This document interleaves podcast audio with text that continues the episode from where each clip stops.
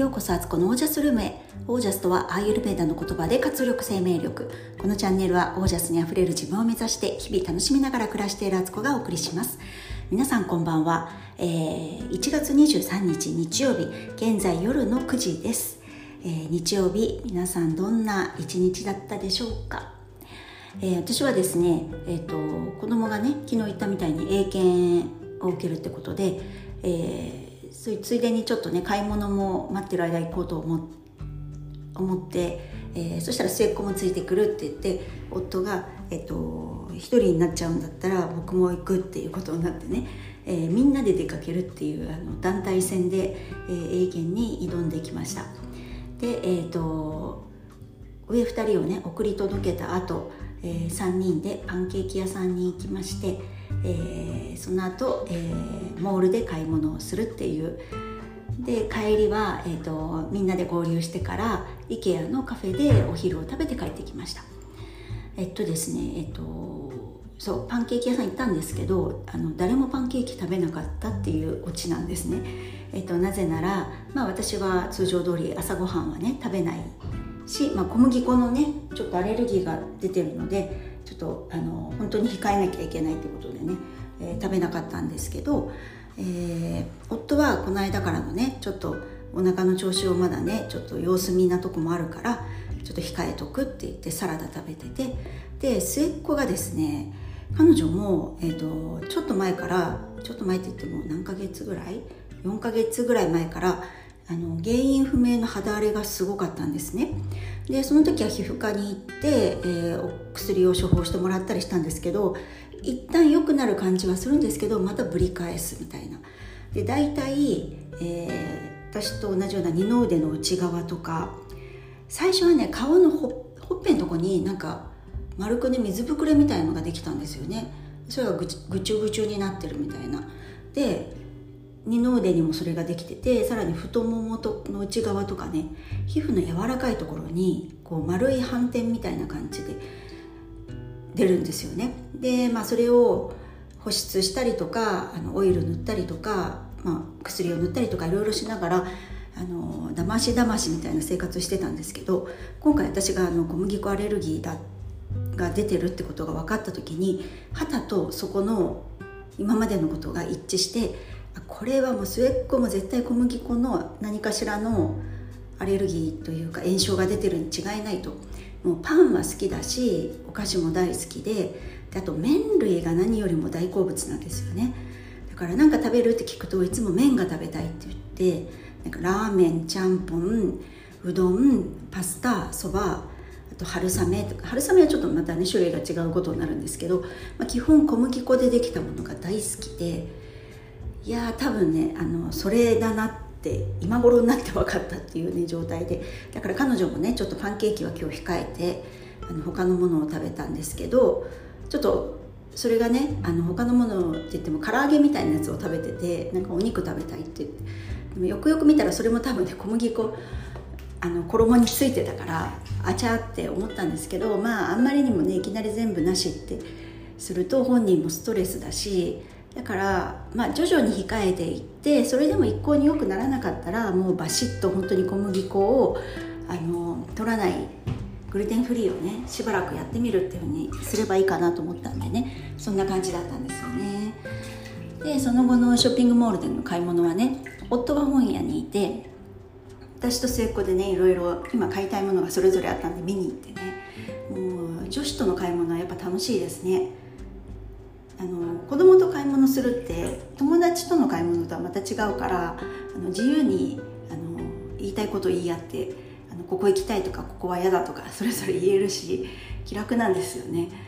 だからすごいあの楽しく買い物しました。その様子もねまた近々 Vlog にして YouTube 上げますのでぜひ見てください。はい、えー、前置きがずいぶん長くなりました。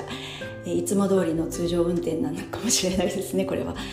で、あ、そうそう、あの皆さんにお願いがあって、あのいつもね聞いてくださってありがとうございます。そしてもしかしてこれこのエピソードから初めて聞かれる方もいるかと思うんですけど、あのもしねこのチャンネルが気に入っていただけたら、あのフォローするってボタンがあると思うので、ぜひねそこを押してもらえますでしょうかそうすると、えー、私の方でもね、あのー、どういう方が聞いてるって、あのその別に特定はできないんですけど、何人ぐらいの人が聞いていて、で聞いてくれていて、でどの辺に住んでるみたいなデータとかも分かるので、すごい励みになりますので、よかったらフォローボタンよろしくお願いします。はい、それでは本題です。えー、全てはエネルギーだということを今日テーマでお話ししたいと思います。あのー、何かね、こう今例えば私新しくね、ちょっと自分のビジネスをね、再構築というか構築して、あの魔女学校というのをやろうかなと思っているところなんですけれども、そういうね、何か新しくビジネスを起こそうとか、なんかこうなんだろうな、なんか自分を変えようとか、あの今までやってなかったことにチャレンジしようとか、生活スタイル変えようとかね、そういった時とか、人間関係でもあの人との関係が悪いからなんとかしてね、なんか良くしたいなとか、あのー、なんだろうな、そういうことってありますよね。ちょっとすいません、すぐにいい例えが出てこない状態だったんですけど、そう、そういうことってあると思うんですよ。で、例えば、あ、そうだ、お金の例が分かりやすいのかな。お金ね、それはあったら幸せだし、なんかいろんなことを使えたりとか、お金が欲しいとかって思ったりとか、そういうことってあると思うんですけど、そのそのためにじゃあどうするか、じゃあ、あのお金を稼ごうと思いますよね。で、何しようかなって思ったりした時とかに、あのその時の自分のエネルギーってめちゃくちゃ大事で、私はなんかそれって自分のボールを発射台にこう乗せて、そのボールをどの角度で飛ばすのか、さらにはそのボール自体がどういうものか、テニスボールなのか、野球のボールなのか、あのふわふわのね、なんかビニールのボールなのか、ビーチボールみたいなね、ものなのか、それとも綿毛がついたね、すごくふわふわでなんか触りたくなるようなものかとか、いろいろあると思うんですよね。それも自分で選んでるっていうことなんですよ。こうそのボールをどういうものかプラスどの角度でそれを打ち出すかっていうことなんですよね。自分では表面上ではあのすごくいい、え見栄えがよく、みんなからもいいねと言ってもらえそうな、なんかそういうものをね、あのそういうボールを用意して、で発射台もなんかあのこうみんながこういう風に飛んだらあそこに行けるんだねっていうようないいゴールみたいのを目指してこう打とうとするわけですよ。だけどもそのエネルギーっていうのは嘘をつけないんですよね。隠せないんですよ。表面上は隠せても。だからそのボールがね、本当は心の中でなんかすごくお金に対して罪悪感を持ってたりとか、あの本当に恨みを持ってるとかね、とか悲しい思い出を思い出しちゃうとか、あとなんか苦しいとかね、なんかそういうものがあった場合って、実は表面上ふわふわでね、なんか誰もが触りたくなるような、まあ、かわいいみたいなボールだとしても、一皮むいたら中から出てくるのがギョッとするようなね、なんかこうドロドロだったり、もうなんか鉛のような重さだったり、熱々だったりね、とても触れやしないみたいなものをを人ってうまくオブラートにそれを隠すことはできるんですよ。だからその中に入ってるボールが自分のエネルギーの存在で、で発射台もこうこの角度でやろうと思ってんだけど、でも発射台をこうね、持ち上げる筋力、ちょっと上の方に飛ばしたいなと思った時って発射台をちょっと上の方に向けますよね。だけど実はそれを支える筋力がなくて、筋力ってイコールこの、まあ、この世で生きる、あの生き方の筋力だと思うんですけど、とか人間性とかね、人徳とかそういうものだと思うんですけど、それが備わってないと、発射台を最初はいくらこう頑張ってね、馬力でこうそっちを向けたつもりでも筋力ないから、飛ばす瞬間にあーって言って、あの手がね、もう耐えられなくて離しちゃって、あの全然違う方向に向けて飛ばすみたいな、なんかそういうイメージかなって思ったんですよ。思うんですよ。わかりますかね、この例え。あのー、なんか全てはエネルギーなんですよね。自分が持ってるエネルギーは、人を騙すことはできても、なんか自分で表面上カバーすることが で, できたような気がしてても、全部身ぐるみ剥がされるというかね、もうまんまでしか生きられませんよっていうことだと思うんですよ。だから本当の自分で、自分がどういう気持ちで、えー、どういう角度で打ち出そうとしてるかっていうのは、もう等身大の自分なんですよね。どんなに理想高いことを言ってたりとか、素晴らしいことを言ってても、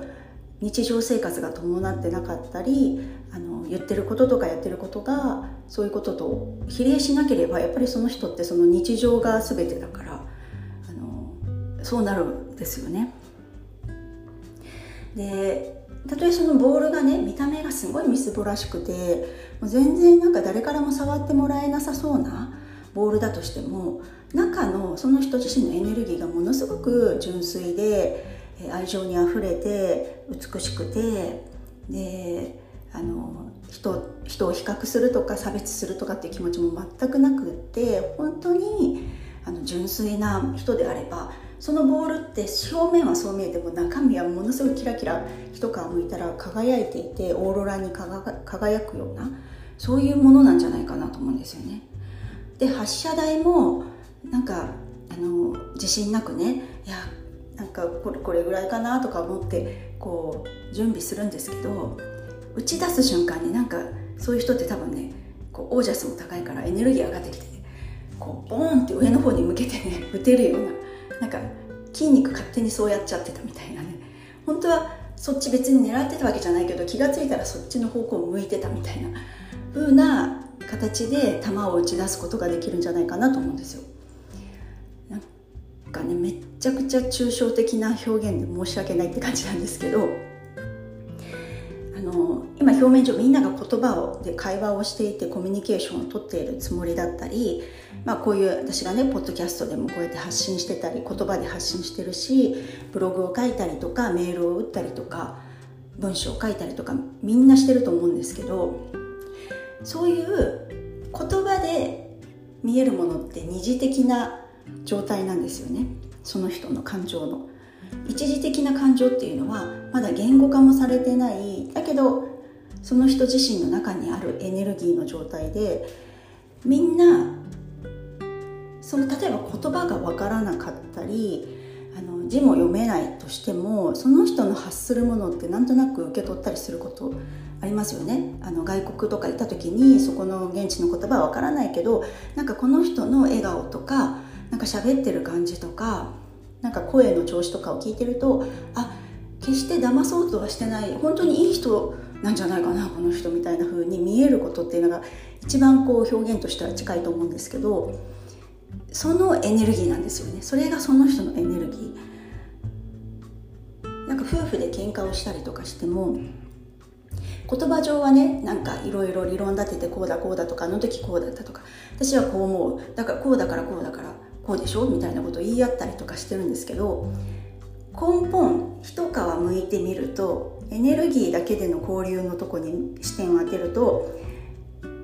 相手が例えばすんごい意外がモードを出していて、で自分もそう意外がモードを出してるのか、そうじゃなくって相手のことを理解しようとするような、包み込むようなエネルギーでいるかっていうので、ここのエネルギーでお互いを見るみたいな。わかりますか？だから私もね、ちょっと自分で説明しながらこう、うまくまだ言語化できてないとかあるんですけど、だからみんななんか言葉とかを使ってコミュニケーションは取ってるけれども、あのー、根本はエネルギーの交換をしているってことなんですよね。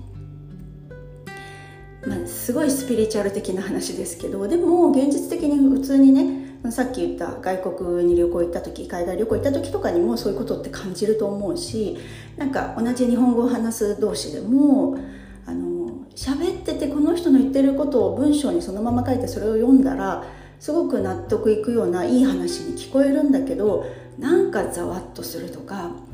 な, なんとなくこう落ち着かない感じとか、なんか裏がありそうな気がするとか、そういうのって直感的にあの感じたりしますよね。でそれが正解ってことなんですよ。あのそれがあなたが感じてる相手とか見えるものに対するエネルギーの答えなんですよね。だから今他人のこと言いましたけど、結局自分もどういうエネルギー体でいるかってことは相手にも伝わってて、非言語の非言語の中でそれって本当に伝わってるので、あのだけど人間界ってこの現世ってそれを脳というあの脳みそを使ってね、言葉っていうものに置き換えてより複雑になってるんですよね、相手のことを理解するために。なんか言葉ではこう言うからこの人を信じてみようとか、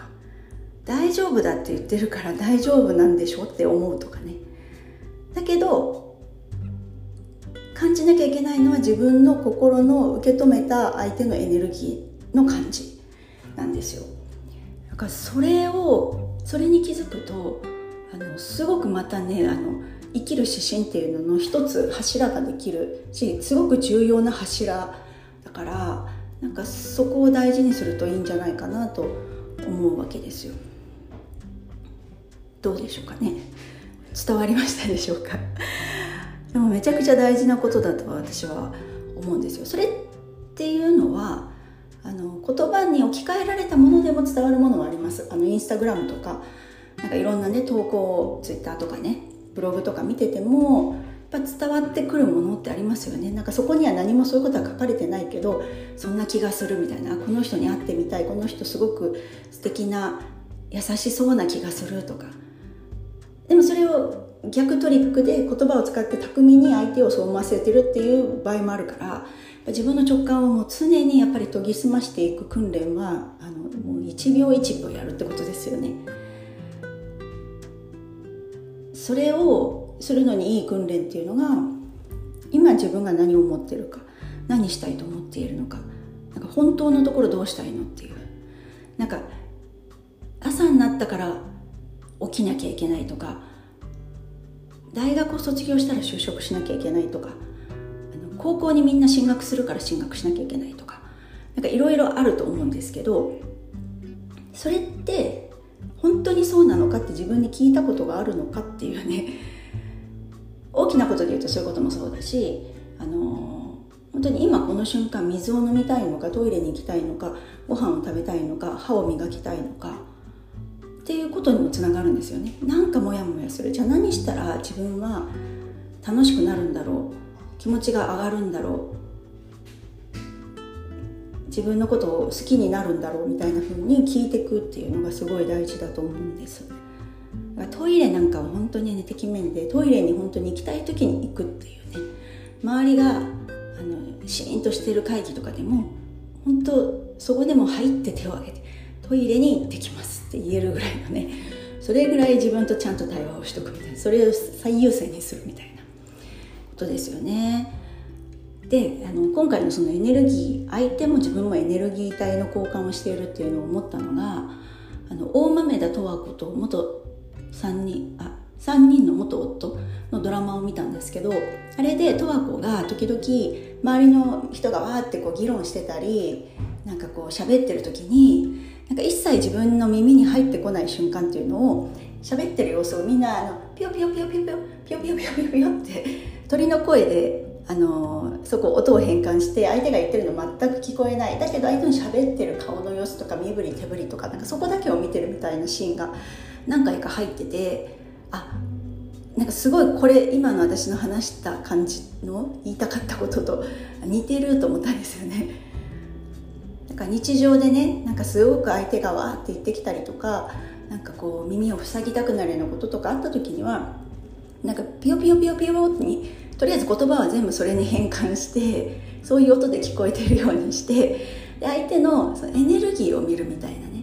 この人めちゃくちゃ私に対して怒ってたり支配しようとコントロールしようとしてるけど、あ、この人のエネルギーどうなってんのかなって、その人をこの眉毛と眉毛の間の眉間ですよね。ここだいさんの目って言われる、ここに本当は目がもう一個あるんですけど、見えないスピリチュアルの目って言われる、ここで相手を見ようとすると結構見える、感じられるんですよね。あ、この人めちゃくちゃ怒ってるけど実はすごい自分を構ってほしいんだなとか、あ、寂しいんだなとか、あ、なんかめちゃくちゃこう威張ってるけどすごい実は怖がってる子犬みたいだなみたいな、そういうエネルギーなんだこの人っていう風に、あ、だったらあの今は負けて勝つじゃないけど、あ、分かりましたって言っといて、あのそしたら自分も傷それ以上は傷つかないし、相手が言ってきた言葉をまともに受け取ることもない、持ち帰ることがないから、なんかそうやってで向こうも向こうで、あ、この人ちゃんと自分を受け止めてくれたっていう思いでもうそれ以上は多分突っ込んでこないと思うんですよね。だからそういうことを基準にこうまた世の中を見ると面白くなるんじゃないかなと思っております。はい、えー、久しぶりににじゅっぷん超えですね。最近ちょっとなるべく短くするようにしてたんですけど、ちょっと長くなりましたが、はい、今日はこんな感じです。えっと、皆さんの感想ね、このエピソード聞いてどう思ったかとか、分かりにくかったとかね、長いよとか何でもいいので、それからね、あの同感しますとかね、こういうエピソードあって自分もそう思ったことありますとかあったら、ぜひぜひ公式 ライン にね、あの連絡ください。公式 ライン の方はね、あの概要欄の方に載せておきますので、そこにアクセスしてもらえたらと思います。で、登録してもらえたらその方にオージャスの、えっと、ヒントをみっかかんに分けてお送りしてますので、えー、これもね、直感磨くために使えるヒントの一つになってますので、えー、それ知りたい方ぜひ登録してみてください。あと番組のフォローもお願いします。それでは、えー、皆さんの暮らしが自ら光り輝きオージャスにあふれたものでありますように。オージャス、